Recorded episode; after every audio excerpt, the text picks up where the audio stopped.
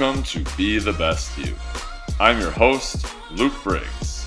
Today, we've got an interview with celebrity personal trainer Mark Jenkins.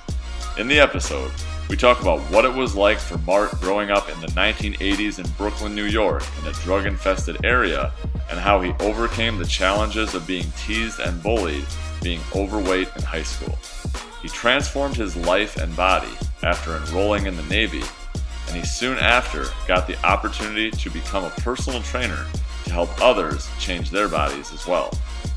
Mark then shares how he became the trainer to a number of A-list celebrities, including P. Diddy, L L Cool J, and Beyonce.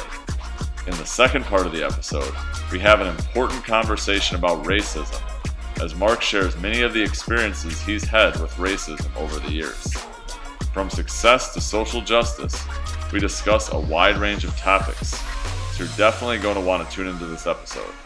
And if you get any value out of this episode, please, please, please subscribe to the podcast and leave a five-star review so we can reach more people. Now sit back and enjoy this episode with celebrity trainer Mark Jenkins. All right, today we've got celebrity trainer Mark Jenkins on the podcast. So yep. Over the course of his career, Mark has worked with many well-known superstars, including Beyonce, L L Cool J, P. Diddy, Missy Elliott, Mary J. Blige, Busta Rhymes, D'Angelo, D J Khaled, Johnny Cochran, Tyler Perry. List could go on. Uh, he's also the author of The Jump Off, sixty days to a Hip-Hop Hard Body. Mark is the owner of Universal Wellness, a universal fitness and wellness company, and a whole host of other things as well. Um, he's also a war veteran, formerly serving in the United States Navy. Mark, welcome to the show. Hey, thank you for having me. Appreciate it. What's going on? Absolutely, yeah. Yeah, Mark's out in out in L A, and we were just talking that things are a little different there right now with everything going on, huh? Yeah, uh, it's pretty dead out here, man. Not too much going on in the streets. Uh, you know, um, I just got back. I was in the desert, uh, Palm Springs, for the last two or three months and uh, sitting out the corona. Um, just got back to L A, and uh, not too much happening here. Yeah, yeah, definitely. It's, it's you know, June twenty twenty, a lot of, depending on when you're listening to this. Definitely a lot different. It was, you know, it's nice days. It's like desolate outside. It's interesting. No doubt. Definitely, definitely a little bit different. But, uh, yeah, um, you know, I, I'm excited to have Mark on the show today because he's someone who's overcome a lot of challenges in his life to get to where he is today. So, Mark, I definitely want to get more into how you started working with celebrities and building your personal brand. But I first want to start from the beginning when you grew up in Brooklyn, New York. So take me through, what were things like for you as a child? As a child, um, my dad died when I was two. All right, so we had a stepdad in the home who was uh, drank a lot. And uh, my mom didn't know what to do with a male child, so my sister and I, we went to dancing school. You know, I took uh, tap, jazz, ballet, modern, and uh, gymnastics in dancing school uh, most of my formative years. In Brooklyn, um, was a pretty quiet kid, you know, um, and then um, that was cool. I maybe tap dance for eight years, ballet for eight, nine years. So I was, I got pretty accomplished uh, dancing. My sister went on and danced with Ailey, and you know she got injured and stopped dancing. But she was, you know, we were pretty much into the dancing thing. Um, then I got into the end of junior high, high school, and uh, people found out I was dancing, so I started getting bullied. So I stopped dancing, and uh, my family being West Indian, within a year I was uh, sucking in my stomach. You know, then in two years, I had maybe a forty-five inch waist, forty inch waist going through uh, high school. Mm. So, uh, you know, um, like I said, I was getting bullied, running home from school in Brooklyn. Uh, that was in the eighties. That was when you were walking to school, stepping over crack vials, you know, mm. it, to give you a scenario of what the eighties were like. A lot of people don't know. Excuse me, I'm wearing around. So, you know, you're walking on your way to school, stepping over crack vials, you know.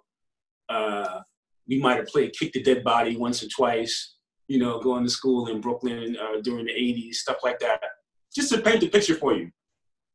And so me being overweight, I knew I wasn't going to survive and getting bullied every day. So one, one day I walked past the uh, naval recruiter, and I was like, man, I could get out the Navy, I could go in the Navy, I could get out the hood, and I could get in shape at the same time. You know, at first I wasn't thinking about the Navy. I just was thinking about the military. You know, I said, oh, this is a good opportunity. My mom had just um, sent my sister to uh, Penn State and bankrupted herself at the time. So there wasn't any money for me to go to college, you know, so I had to make a decision pretty much anyway. And so uh, I walked into the recruiter and I'm like, yo, you know, uh, I want to get into the military. I tested high on the, the test. I scored pretty decent. So all the branches were interested. But me being overweight, you know, I knew there's no way I could survive the uh, Marines. Sure, so sure. I, I, I knew I couldn't survive the Army. I might have been fat, but I was smart. So I said, it got to be between the Air Force and the Navy, right? So the recruiter goes, the Navy recruiter, he goes, yo, you know, you should really join the Navy. They have McDonald's on the aircraft carrier. And I was like, word, son, they got McDonald's on the aircraft carrier? And fucking signed up and joined the Navy. Love it. Yeah. So, so you signed up when, when you were told they have a McDonald's on board. That is what drew you to that it. was the that was the deciding factor between Navy and the Air Force. But you know, the guy, you know, those guys, they're so good at reading people after recruiting for so many years. They was like, uh, overweight kid, uh, I turned they got McDonald's on the shit. I said, yeah. He said, yeah, you can see the world and they have McDonald's, man. You're gonna feel like you just at home. I was like, well, okay, I, I'll do the Navy. There you go.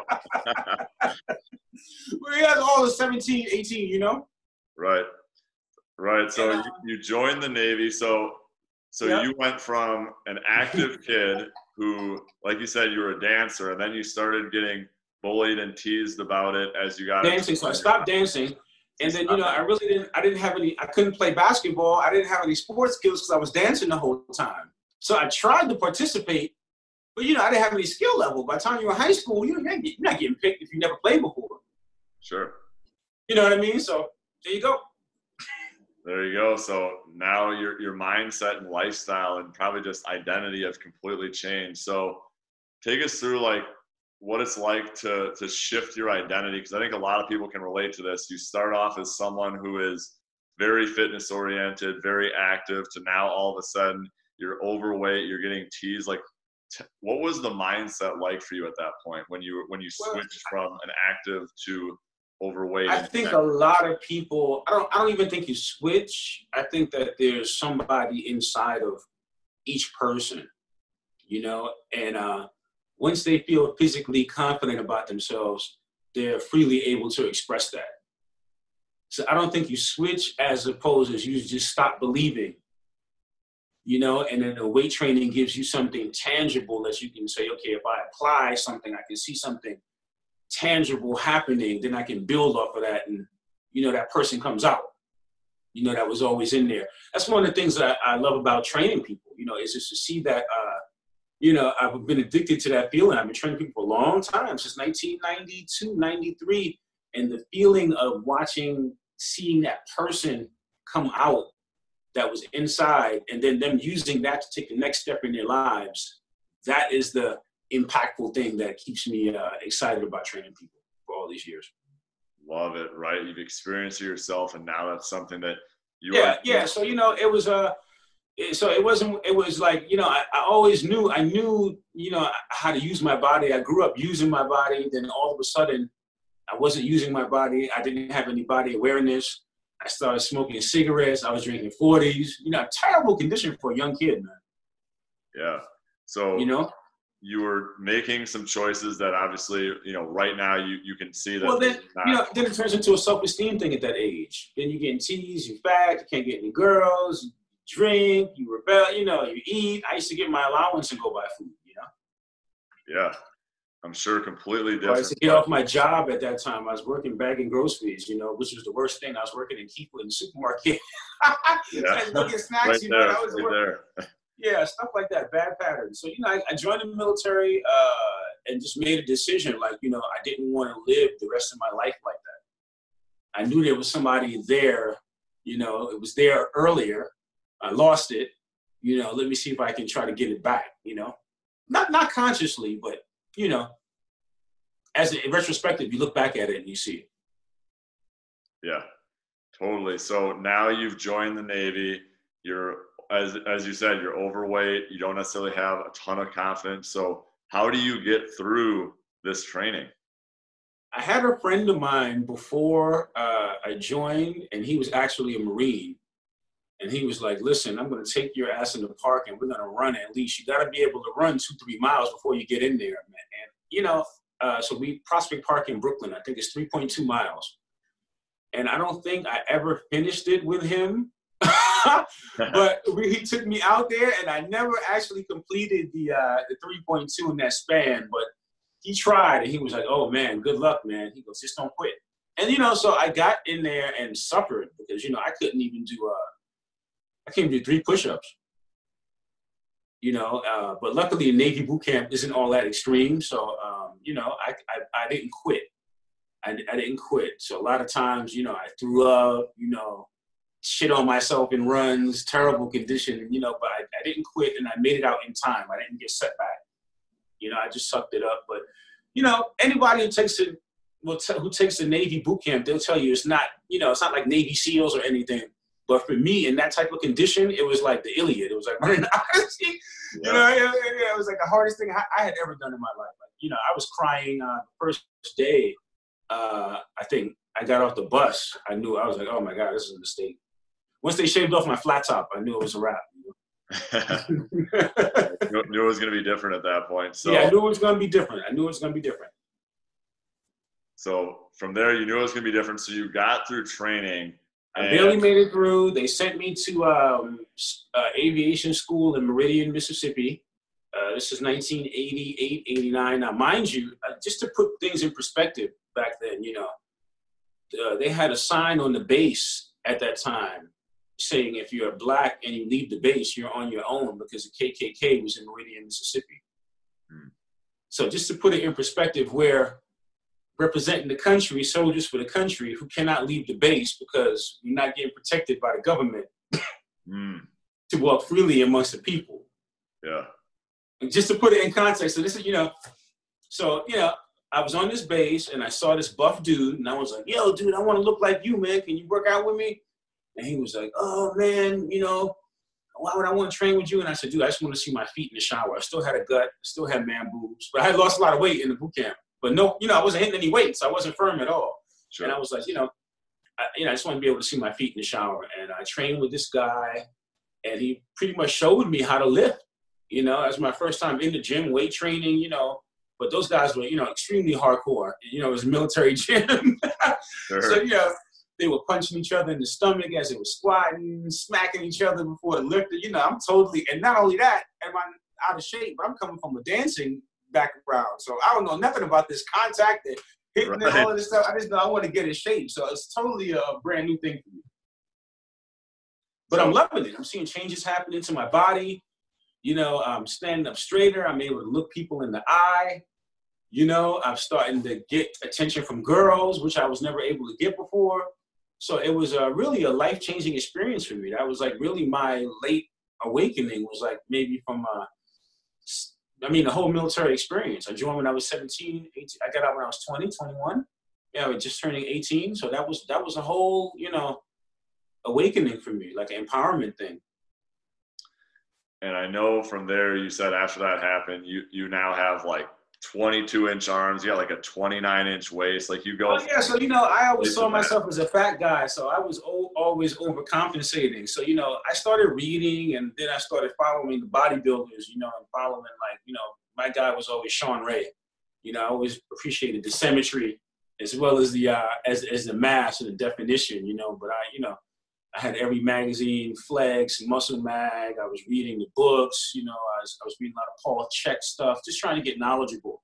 You know, at the time, they didn't have many supplements. They had Cybergenics out. I was using that. Anything to put on size. And I trained uh, within the, maybe a year and a half, two years of training. And I'm talking about training to failure, like, you know, literally getting smacked, squatting, getting hit, get it up again, get the weight up. You know, like a raw, like real trainer, you know what I mean? Yeah. At the end of that, I had, a, I, I, my, I, within a year and a half, I hit maybe thirty-two inch thighs, twenty-nine inch waist, uh, twenty-two inch arms, maybe walking around two forty, two forty-five, maybe ten, ten, nine percent body fat. You know, life changing. Life changing. Absolutely. So at this point, like you said, like now all of a sudden, like you're get you're getting attention from girls. Like you're you're big, you're jacked. And I know at that point you had mentioned um, that you started training people. Like people saw your transformation. They're like, "Hey, help me do this." So take me through like how you trans you went from. Yeah, I had a couple of guys, uh, you know, because if you're overweight in the military, they will kick you out. You know, and a lot of these guys are married. You know, and they need those benefits and they need the job. You know. Because a lot of times you get specialties that are not applicable anyplace else but the military. So you might be an expert in what you're doing, but very difficult to get a job once you get out. You know, there's no um, tanks and shit. Yeah, or yeah, every team like in the regular world, you know what I mean? So sometimes it's difficult. So uh, this one guy in particular, uh, they were going to kick him out, and I trained him, and he got in such good shape. I just became the go-to guy, you know, for uh, getting people in shape who were about to get kicked out or had a problem, you know, who were overweight or who just wanted to get in shape. So I ended up training quite a bit of people in my off time and spare time. They just thought it was useless information, but just applied, you know, in combination with the initial guy showed me. And then when I studied, and then I got so much into the bodybuilding, I even did a show. I did a show uh, when I was in the military, uh, Fresno State. And that's when I learned about steroids.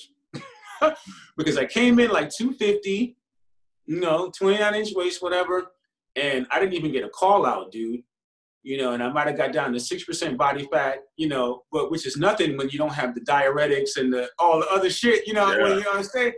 I didn't even get a call out. And I just kept asking those guys, what are you, what kind of workout are you doing? What kind of workout are you doing? I want to do that workout. They all start laughing, man. They said, I go Tijuana, man, get the shit. I'm like, the shit? What's the shit?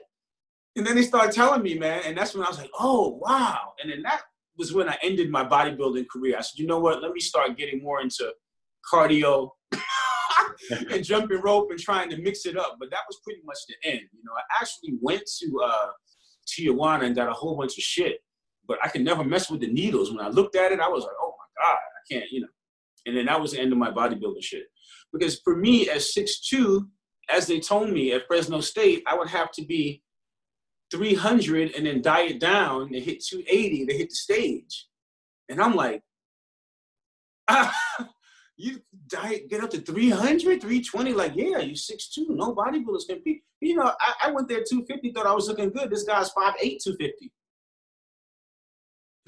Yeah, that so, was, you know, that was, a, yeah, that was a rude awakening for me. But, you know, just interesting, you know, because the, the whole fitness world was new to me. So I'm just giving you my first experiences and, you know, what I saw.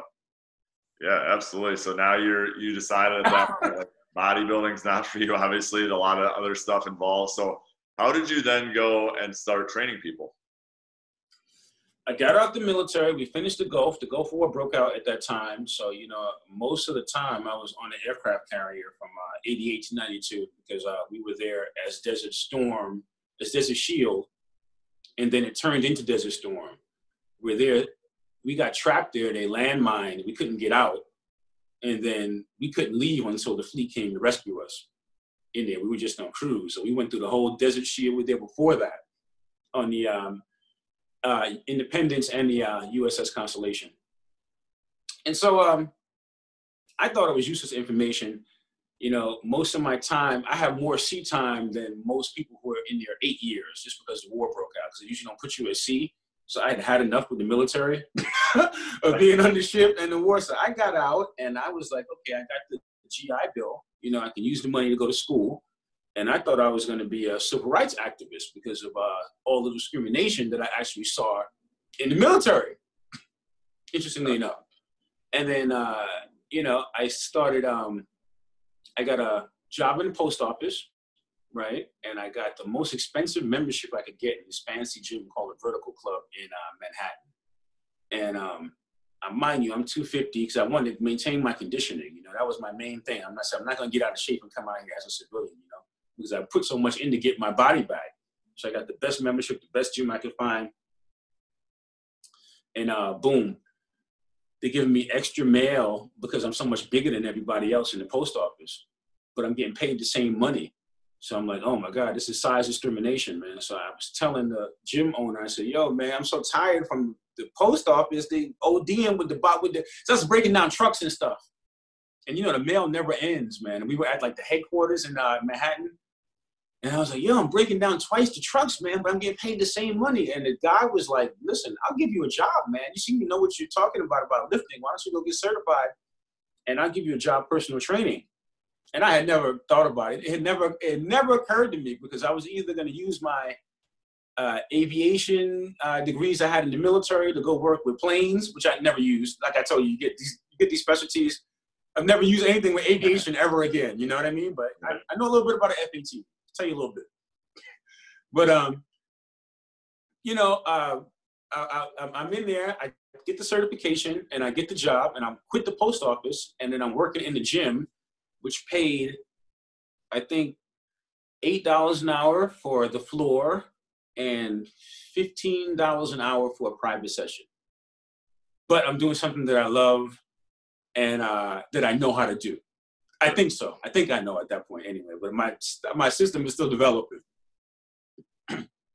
So now you've gone from, like you said, you're carrying twice the mail. You're like, you know, what, what's going on here? He's like, well, let's let's start personal training. And now you're, now you're into this. So now from here, how do you go from starting up in personal training, you know, tra- probably training some, you know, regular everyday Joes, to all of a sudden training celebrities?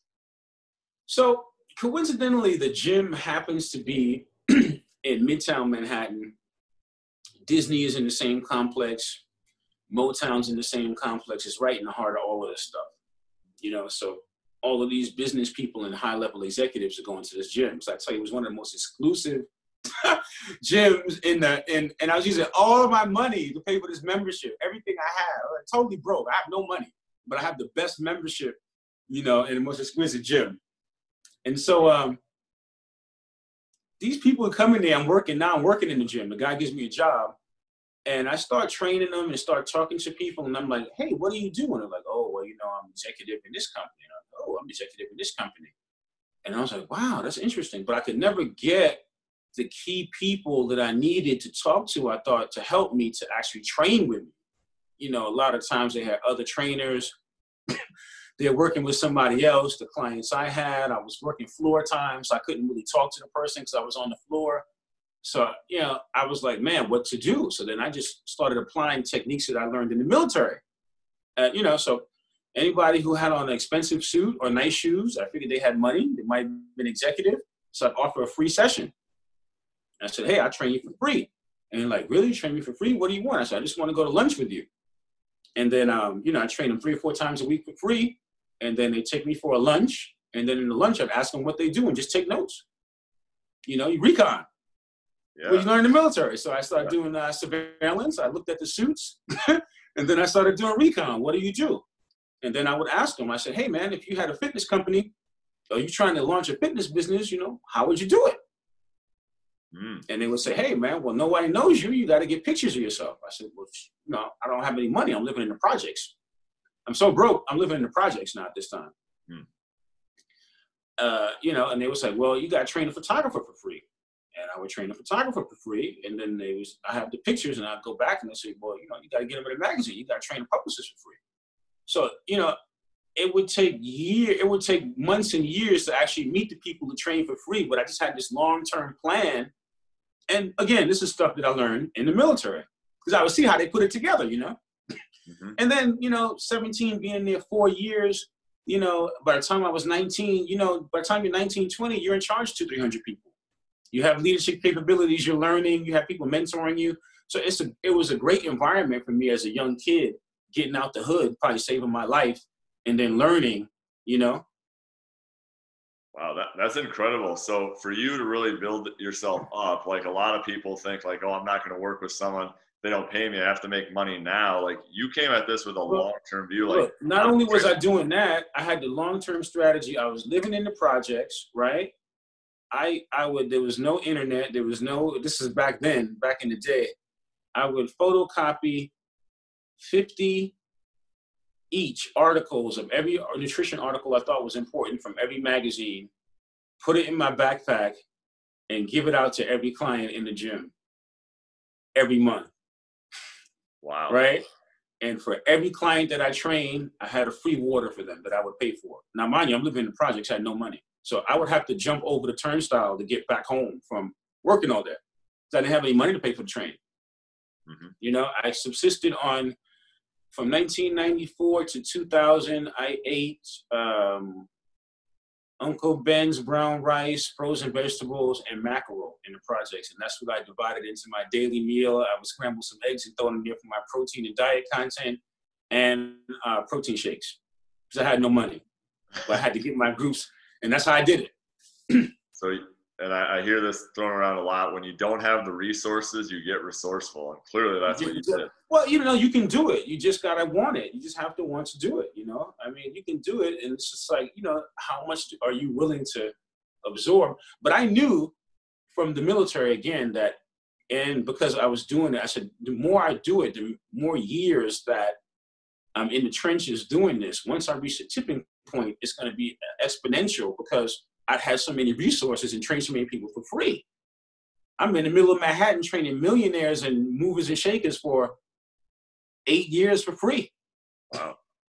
So once I broke through, I already had my infrastructure. I could call, you know what I mean? Yeah.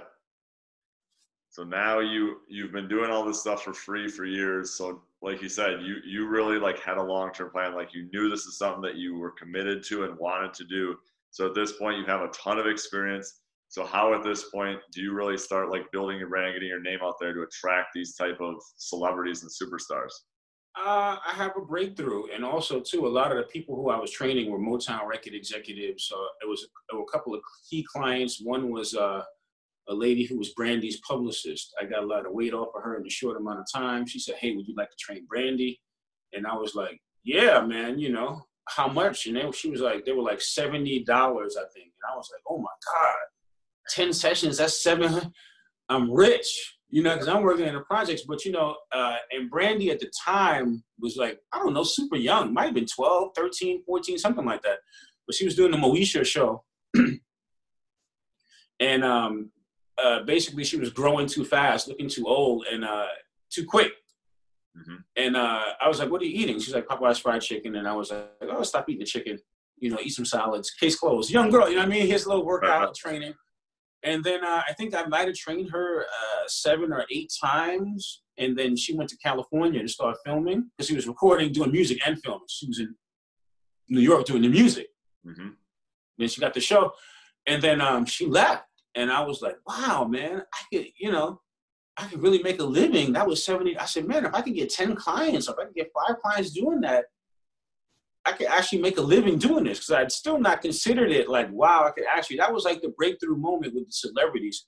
And then it was so much, it was so much disparity in the gym, because I was paying so much money to go to this gym. There weren't that many black people in the gym. And it was a big fitness disparity. And I noticed that, you know, I was one of the few that was in there actually training, you know? And um, I said, man, if I could tar- start targeting celebrities, I can not only make more money, but I could influence the culture and get black people in shape if I target these black artists. Mm-hmm. And that, that was really like the breakthrough moment for me. I was like, you know, okay, so let me, so I got her in shape. I had another guy, um, a slim dude. I put some mass on him, and uh, he was D'Angelo's publicist. And he was like, hey man, I got a client of mine. I want to get him from behind the um, piano or whatever, you know, and I really think he's a breakthrough artist. We should work with him. And I went to my other client uh, who was the C E O of an apparel company. And I said, hey man, I think this is it, man. I think this is a good opportunity. You know, how much money should I ask for, you know, to get him in shape? And they was like, you know, you should ask for thirty thousand dollars for the month. Right, the C E O guy told me, and I was like, really? You're not gonna, there's no way, man. And he was like, do I tell you how to train? I was like, no. He's like, don't tell me my job, man. He goes, tell him you're gonna give him the money back if you don't like the results, but you gotta get him in shape. Yeah. And um, went to Motown, I, I thirty grand, they gave me thirty grand, actually got it. Wow. And I quit the job at the gym, I incorporated myself, uh, like my guy told me. Uh-huh. And made, and I followed D'Angelo around night and day, slept in front of his hotel, checked him in the studio, you know, and uh, like my life depended on it, which it did. I had no money management, so I was probably broke in like two, three weeks. I was back broke again. But um, uh, at the end of uh, sixty days, the result was the Untitled video. Mm-hmm. Uh, you know, D'Angelo, how does it feel video with no yep. shirt on? And that was the breakthrough that then I was training Mary. At the same time this is happening, I was training Mary J. Blige's A and R's barber for a year for free. And then I got to the A and R, trained him for a year for free. And then I got to Mary J. Blige at the same time. And that was the two checks Mary took me on the road. And that was the check that got me out the projects. And that was in two thousand. Wow. That's, I mean, that's just incredible, the persistence that you had to do this. Like you said, you're literally broke, living in the projects, like had no money, but you were just willing to do whatever it took, clearly, to be successful. Yeah, yeah, I didn't have a backup. You know, I didn't have a plan B. And, um, you know, that was pretty much it. And I was very much enjoying every minute of it. You know, I enjoyed every minute of it. I enjoyed the struggle, getting up every morning. You know, I'd be sleeping on the train. You know, I would open the gym. Then I, I got a job at Reebok Sports Club. I would open up at five a.m. after getting home at twelve because you could never get the sessions back and forth. But I was just like, in the hunt, enjoying the pursuit. You know what I mean? So would you say that your military, and you, you kind of referenced it a couple of times, like your military experience like really gave this mindset and work ethic to you? It gave me a reference point, you know, because, you know, I had then, by the time I got out the military, like I told you, you know, you, you know, you have groups of people you're in command of at a very young age. I had already thrown up squatting, you know, four hundred pounds, drop set to three fifteen, finished the second set, drop set two twenty-five, the other set. I had already been through all of these hardcore, you know, running at two fifty, ten, fifteen miles, you know, eight minute miles, you know, I had already done all of this stuff. You know, I was so empowered from those lessons. I just was like, you know, if I could just do it the same way to other things, I could win, you know, I could apply it. Hmm. I love that right there. And, and I think so many people just out there in general are under the mindset like, well, you know, I want to do all this stuff, but, you know, how do I get started? Like, how do I actually build that type of discipline and success in my life? So what advice would you have to someone who feels like they're stuck and just waiting to break out? Well, you're gonna, you're gonna find, you have to find something that you're passionate about to obviously dedicate that type of fanatic, fanatic time and effort into it. So the first thing I would tell you to do is you always got to be on pursuit of finding your passion, right? But in the meantime, you still have to do everything else that's going on in your life with that same tenacity, because that gives you time to find your purpose. You understand what I'm saying? It's like if you're taking care of your health and you're working out, you're giving yourself more years.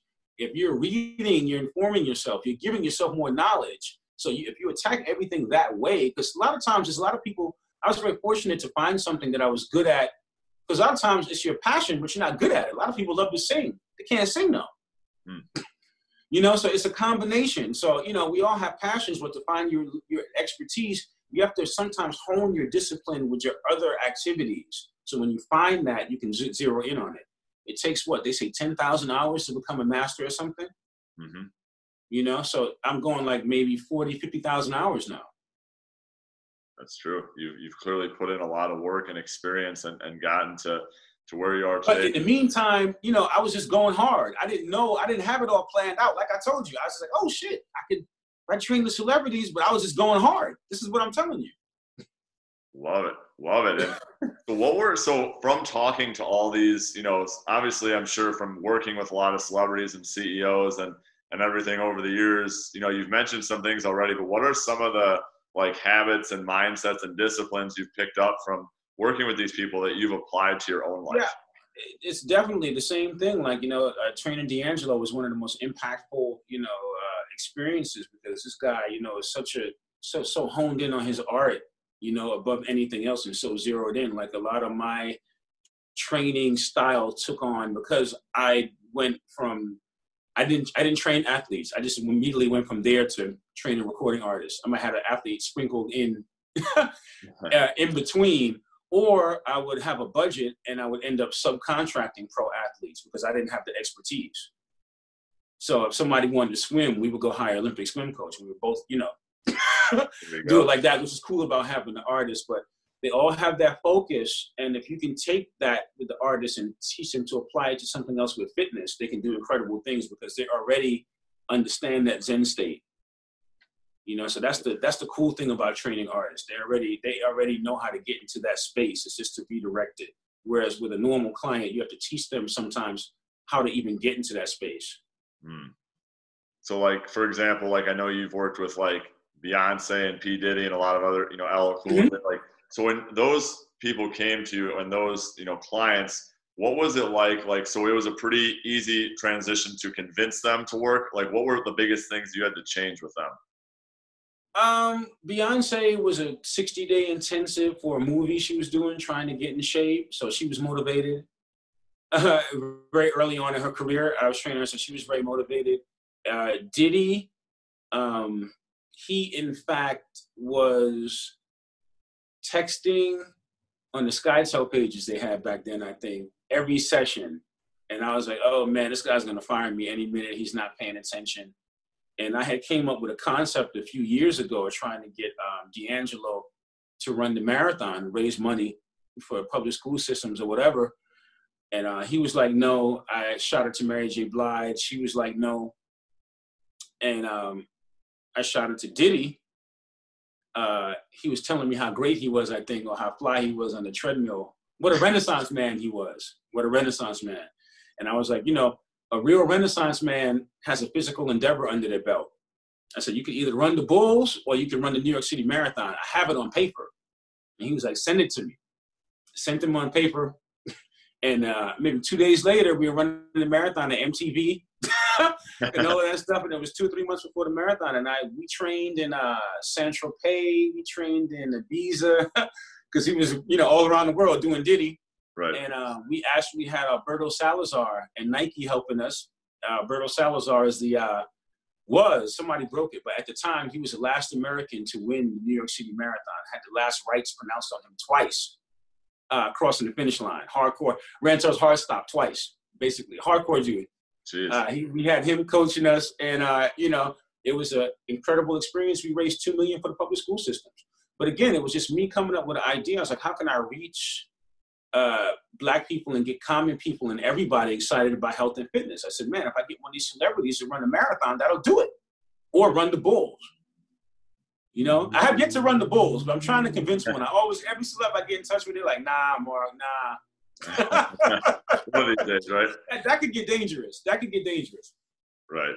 So, so this is like you said, like clearly you take action on these these ideas, and and a lot of people are stuck, like, thinking about taking action, thinking about doing things, but you're someone who actually takes action, which clearly makes you different from everyone else or from a lot of people. So what do, does someone need to do who like has an idea or concept in their head to do all these things need to do, whether it's getting in better shape, whether it's making a move in their career, to actually take action on something? Well, most people actually don't act because they are too attached to failing. You know, if you if you're attached to failing, then you're not going to act because you might fail. So you have to jump into things like whether you know you're going to work or not, whether it's not going to. If you think it's a good idea and it's something that motivates you, you know, see where it ends up. See where it ends up, man. That's, don't be afraid to fail. That's the biggest thing. People don't try. Like, you know, I uh, I I never marketed my business like a conventional fitness thing. You know, I never marketed towards athletes. You know, at the time, what I was doing, celebrity training like that was new. I didn't open a gym.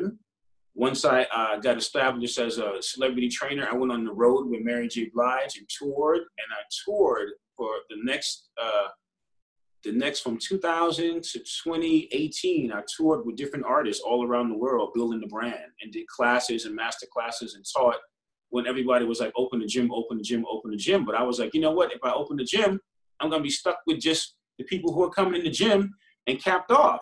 I said, but if I go around the world, I can get to see the world. I can impact more people internationally. So when the technology caught up to me, I already had an international audience. You know, because this was before the web and the Instagram and all of that stuff. So I was already thinking, you know, that's why I named the company initially International Fitness and then went to Universal Wellness. Because I was already thinking, like, this is something that everybody should ha- have access to. It's a human right. There's no way I should be living in a community where I have to walk two or three miles to get a piece of fruit.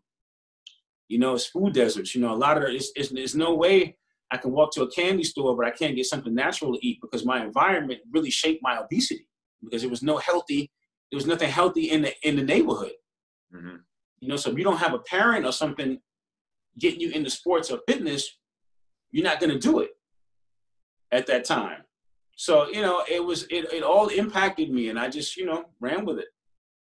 Absolutely. And I think you just brought up an important point there that I actually want to stay on for a second. So a lot of uh, people and kids like might not have access to all this stuff or like, you know, may not be able to get food or get good food or get gym memberships and things like that. Like what are some things, and I know that's something that you're really big on is, is getting the community as a whole fit and healthy. Like what are some things that maybe someone who's not going to pay for a personal training membership or doesn't have all the resources to get all the foods and all the, the resources, what can that person do or what can we do to help that person become healthier and, and better fit? Um, one thing you can do as a, a regular citizen is, you know, make sure you do your district and local uh, voting because those are where those decisions get made, where the food deserts are, where vending machines are in schools, the laws for that, what kind of food is in the vending machines, where they have the open markets, do they have community open markets, is this being allotted for organic garden in the community? Because those are the type of things that really make the difference between somebody having access to fresh fruit and vegetables or the organic gardens that are in the community and the, you know, the nonprofit resources that are in the community. And sometimes a lot of the city property that's allotted for that, that people are not utilizing because they're not active in the community. Mm-hmm. So that's the best thing you can do. Is get active. You know, these community gardens can be all used for organic spaces so people can have, actually have access to fruit and vegetables. Because, you, uh, you know, I, I lived in D C for a while, and D C, the nation's capital, has more food deserts than any other state in the United States. You know, so I literally was involved with the United Way in this program called Fun, Fly, and Fit. We went to the schools and trained middle schools and trained and worked with the kids. Like Wednesday was Water Wednesday. You know, each day was branded with a healthy nutrient thing. And um, I was in the book, but, you know, they literally, there's no fruit within two or three miles. You know, they have a hot lunch program, but a lot of parents are so poor or on drugs, they're taking the kids' lunch, and these kids are getting a subpar education at the same time. So could you imagine getting a subpar education as your blood sugar is dropping? At the same time, you're not going to absorb the information. What kind of hormonal imbalances are you going to have later on because of that malnutrition? What kind of behavioral problems? What type of learning problems are you having because your blood sugar is dropping while you're trying to absorb this information? It's just bad societal nutrition. And then that becomes a taxpayer's burden because that person has a pre-existing condition before they even out of, uh, uh, uh, uh, before they even into full adulthood. You know, and then there's no health care, it becomes a situation. So it's it's much more important of an issue than people actually uh, recognize, you know? Mm. I, I think that's really good insight on that because I think that's something that we don't really look at. Like we're maybe like, oh, we'll take some money to, or take some food to the local food pantry, but clearly there there's more we can do as a society. Right. It has to be a, it has to be something, especially with a, it has to be something that we as a society, and homelessness as well. You know, everybody should have a right to have a home. These things, especially in the time of pandemic, you know, that's going to be the thing that keeps reinfecting people is people being homeless and not having anywhere to go and not having health care. This is the thing that's going to really impact people. So now, you know, a lot of our, a lot of our lack of action is coming out to haunt us right now. Mm.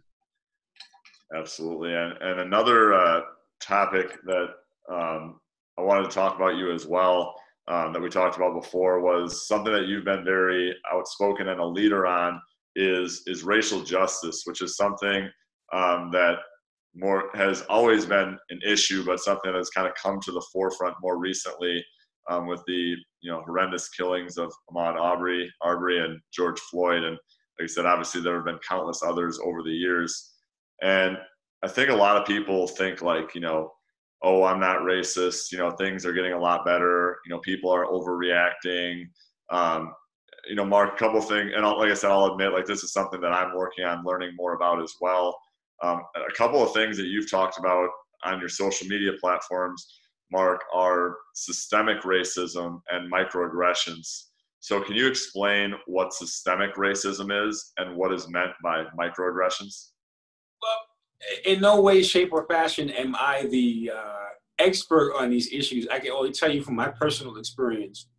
But I can give you examples, you know, that are, that are tangible, that you can understand. Like, okay, here's an example of systemic racism so you can understand. You have the police who are, even while they're being documented, and they know that Korea is going to get out the window. It's going to get thrown out the window. They're so angry or emboldened or privileged or whatever you want to call it, where they put their foot or choke a man anyway or shoot somebody anyway, especially with all the coverage that's going on now, right? You take that type of intensity and that type of hatred, and then you're a black person and you're applying for a loan.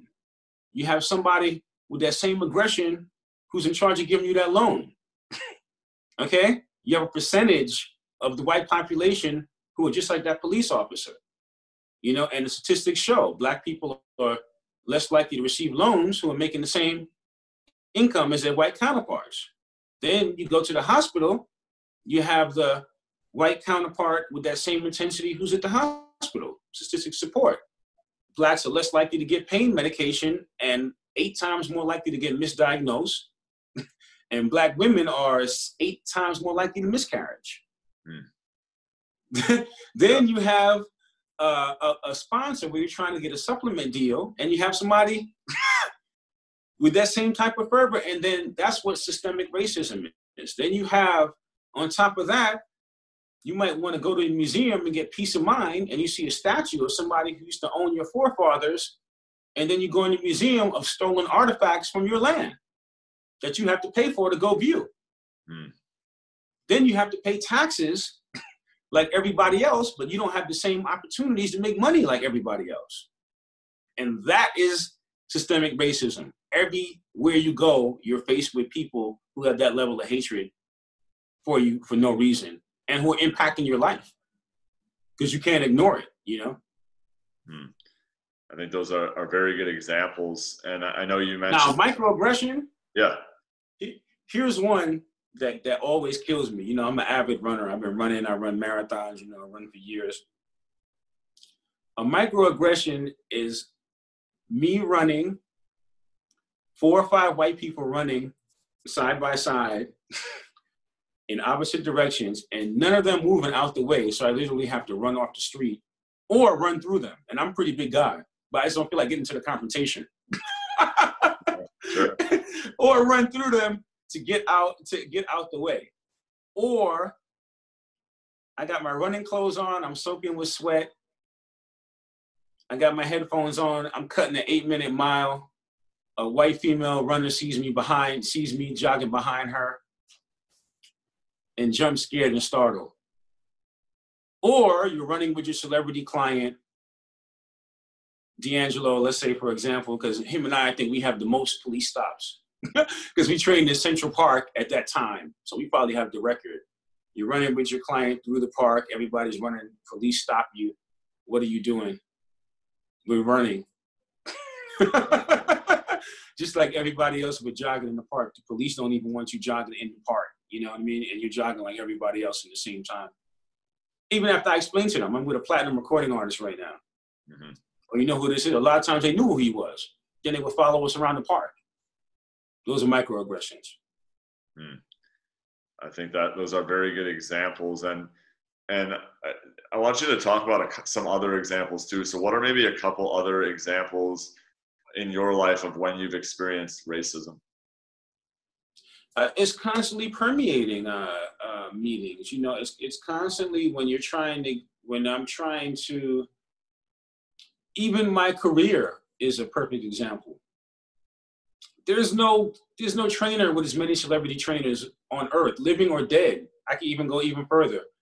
There, there's no, there's, there, there's no trainer with as many A-list celebrities as I have on my roster, but most people never heard of me. Mm. Right? You have average white guy trainers you never heard of with T V shows. Yeah. So that's the way racism will impact your, and I don't train for retention. I train for transformation. So every time you see a client, they're going from one situation to another, you know? Mm-hmm. So I have to work five or six times harder to be at the same position. People just, you know, jump out who don't have any fitness experience, who never transformed anyone or themselves for that matter. Mm-hmm. So it's a constant, you know? Yeah, I think that's a, a very good point that you just brought up. And you, you kidding me? Tra- being a, a celebrity trainer in that time, I was working on working in Central Park West and on the Upper East Side. Before I could even tell the doorman who I wanted to see, they're telling me the food delivery is in the back. Hmm. Before I could even say, hey, because it was unfathomable that a, a brother would know someone in the building that John Lennon got shot in the Dakota to go train. Hmm. They tell me the food is in the back, man. I said, no, no, wait a minute. It got to the point back then, I used to have to wear dress clothes to do my private training sessions because they would think I was robbing people or going to do some crime. So I'd have to actually put on slacks or shoes or casual dress stuff to go do my sessions through all that time I was in the projects. Jeez. Well, I would have people following me in security, and these are real stories. I would have to ch- have a change of clothes. I couldn't even wear a sweatsuit at that time walking back and forth in those neighborhoods. Hmm. So, could you imagine? You can't. Yeah, it's, it's even hard to, you know. Okay, so me myself with no criminal record, you know how many times I've been stopped by the police, or, or you know, I was in the Giuliani administration going uh, from from New York, but you know, all of this stuff. There was no cameras. You just be walking down the street, somebody throw you in a paddy wagon, man. You know, go for a veteran. So a lot, lot of examples. So you gave a lot of examples, obviously, there that I, I think are just prevalent throughout our society. So what are things that we as a society can do to, you know, reduce or eliminate racism or things like that that happen? I don't think that you can reduce it. I don't think that you can eliminate it. I think we have to be realistic. You know, because when you tell, you know, it doesn't even matter what you're saying. When you say something that's contrary to what people think, immediately they want to go harder in the other direction. So, you know, to the racist, you're telling them how to think. No, I'm entitled to my own thoughts. If I don't think, you know what I mean? And that's what happens, you know, because they don't want to be forced to think some way. You can't force people to change their ideology or thinking. You can explain that you're entitled to think the way you want to think. But when you start acting on it, that's when it becomes discriminatory. Mm-hmm. That's what I think realistically. I think you trying to convince people not to be racist, you know, you might get some, but those, that, that core group who's inherently, who's putting nooses in, uh, in uh, the NASCAR driver in Bubba's locker, that's not going to stop. That's not going to sway them. You know, better yet, you can say, hey, man, it might, might work better to say, hey, you're entitled to your opinion. You know, you just can't act on it. Mm-hmm. That might work better. But I don't think uh, it's too ingrained in um, American. It's it's something that's been ingrained in American society. You know, after Brazil, we were the last country to end slavery. So we kept it going to the end other than Brazil, and Brazil was last. Yeah. That's, you know, globally, yeah. You know what I mean? You know, it's just something that we, uh, it's, it's, uh, it's attached, you know, people feel nothing about, you know, it's just like if you were Jewish and there were statues of Hitler all around and swastikas and you're walking through Germany, you'd be pulling shit down and burning shit up too. Yeah. Okay. Right. I mean, right or wrong. So, totally. You know, but yeah, people totally. have such a, They're such a, uh, a, a, a inhuman, like we're not human, so we're not supposed to have that type of reaction. But they, you would never do that to anybody else, any other nation, any other color. You wouldn't have a Confederate flag of swastika and Hitler and all these other people, and then have these people expect them to walk around and go to these public places to do business and services that they're paying taxes for. Mm-hmm. It's crazy. Yeah, I mean, I think that's that's a uh, great point that you just brought up, and something that I. You know, think, you know, myself as a as a white person doesn't always even think about, but it's preposterous are, to even it's, it's even to even to have the conversation. It's ask a Jewish person, would they walk around? They say, no, we don't care if we get arrested. We'll pull that shit down. They would they would do the same thing. If, if somebody put a Hitler poster up right now and some swastikas all over.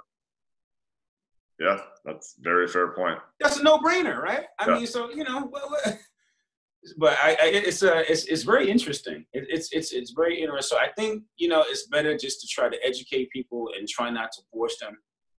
And uh, also because, you know, Black people, we're under no protection from the law. You know, we're, we're out here getting killed, and the amount of wealth generated off of uh, theft of intellectual property and physical labor, there has to be some type of reparation or tax exemption, because the, they, they, they're not able to, the police or the legislation, they're not able to stop civilly these police from killing us. They're not able to stop them. They still do it with the cameras out. It's not something they can control with, with these people. So there has to be some type of uh, financial and or and or tax exemption compensation. If you slip and fall, you get paid more than what happens to Black people every day. You know, it's ridiculous. There has to be, and people have to start taking a hard look at, if the if the government can't protect your civil rights, why are you paying taxes? Perhaps you should just be, uh, make people give a uh, percentage of tax exemption. Mm. Since we're not getting everything, that, and that's the way to solve. So there's some type of equality in it, because we're not getting protected by the law. There has to be some type of financial reparation. Again, how much money is Israel getting?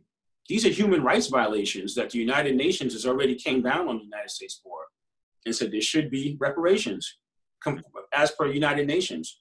We invade countries for the stuff, the atrocities that we commit on Black people, and we've invaded countries for less than what we're doing to Black people every day for the last four hundred years. We sanction countries for what we do to Black people here in the United States every day, for what white people do. So just to put it in a global perspective, because, you know, I've traveled the world and I have friends all over the world from training. Like, you know, we invade countries for this type of stuff. These are human rights violations. There's no country that has more human rights violations than the United States. You can all look, it's all Google. You can all look it up. Yeah. You know what I mean? So, I, you know, I'm, I, you know, whoever out there is, has a claim to dispel with me, it's all, um, everything I said is supported by uh, study. The healthcare, yeah. the misdiagnosis. I'm just quoting facts and my personal experience. I really appreciate you sharing that and sharing those facts. So let's say there's someone, you know, like let's say someone in the white community like wants to be better educated on this topic, or, you know, in any, any community wants to be better educated on this topic. What are some resources um, that can be found to better educate about these things? You know, I think you just have a dialogue with a Black person. I mean, you know, I've had to, I've had to start having dialogues with people, with white people who are friends of mine, white guys that I was in war with. You know, I had one white guy, friend of mine, a shipmate, you know, we served together. He posted on his page, he goes, man, when we served, it was just, it was no color lines, man. We were all one color and it was all for one. And I had to hit him up personally. I said, dude, have you asked anyone Black that you served with what their experience was, or are you just putting that up? He said, There's no, there wasn't no racism. There wasn't any racism. I said, how would you know? You're white. Mm.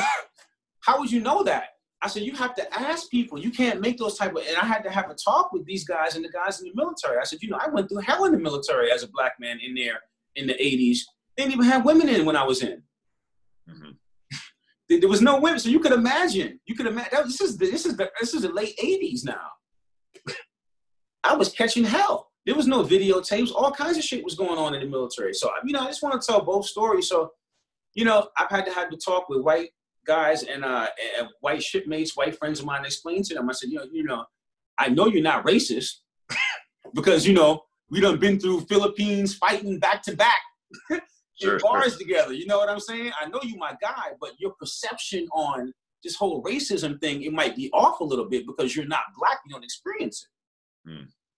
You know, so that's a that's a big problem. I give you another example. I went to dinner with a friend of mine. She has like the number one fascia stretching te- technique, right? Uh, so I went with her, I went to her seminar. She had a seminar, I took the seminar because I wanted to learn how to break up the fascia for my clients. We all went to dinner afterwards. It was like, you know, some top fitness professionals in L A. I'm not going to mention anybody's name. Sure. I was, I was the only Black guy there. We're all around the table introducing each other, you know. uh, buff guy is in there, white guy. He's like, you know, I'm doing yoga, I'm teaching this, I'm doing that. And this is maybe, uh, this maybe last year. This is maybe last year. And he go, and I said, and, and I goes, yeah, I'm teaching yoga in the community and whatnot. And I was like, yeah, you know, but he, he goes, what are you doing? I said, yeah, you know, I'm a celebrity trainer. I'm new to L A, but I'm really looking to get fitness into the black community because, you know, it's such an underprivileged thing. And that's an under, under-segment market. I was talking to Sue about, you know, we're the biggest consumers and people will look to black people towards fitness. The companies can actually make a lot of money because it's the most obese market, you know? So it's a big disconnect that also has to do with racism, why the most obese market has less fitness advertising. But that's a different conversation. You're gonna yeah. get to that. Yeah. Because there's so much you can get into. And so the guy, me after me telling him that, I said, I'm looking for some organizations, white guy, never known, we're sitting at dinner. Uh-huh. He goes, he goes, you know, fitness is important for everybody, not just for black people in the community. Fitness is for everybody. Mm. Now, it's the same thing as saying all lives matter. Sure. And this is last year. You know, it's the same shit. And so I'm at a dinner. I don't know anybody but the person who invited me. And this is what black people are posed with all the time. Do I blow up the whole dinner by confronting this guy and going and, and him and I going back and forth because I see we're both kind of alpha, or do I just let it go and have the dinner? And so, because I didn't want to mess it up uh, for my girl, I just let it slide, you know. And I had and uh and uh, I got home that night, and I thought the guy and I were gonna connect because he rode up to the dinner on his motorcycle. I rode up on my motorcycle. He was doing handstands, one hand handstands. Super athlete uh, in the uh, in the at the workshop. And I was like, shit, I always want to learn how to do a handstand. So you know, I was so keen, and uh, it just turned me off completely. I got home, I was like, shit, this guy's an asshole.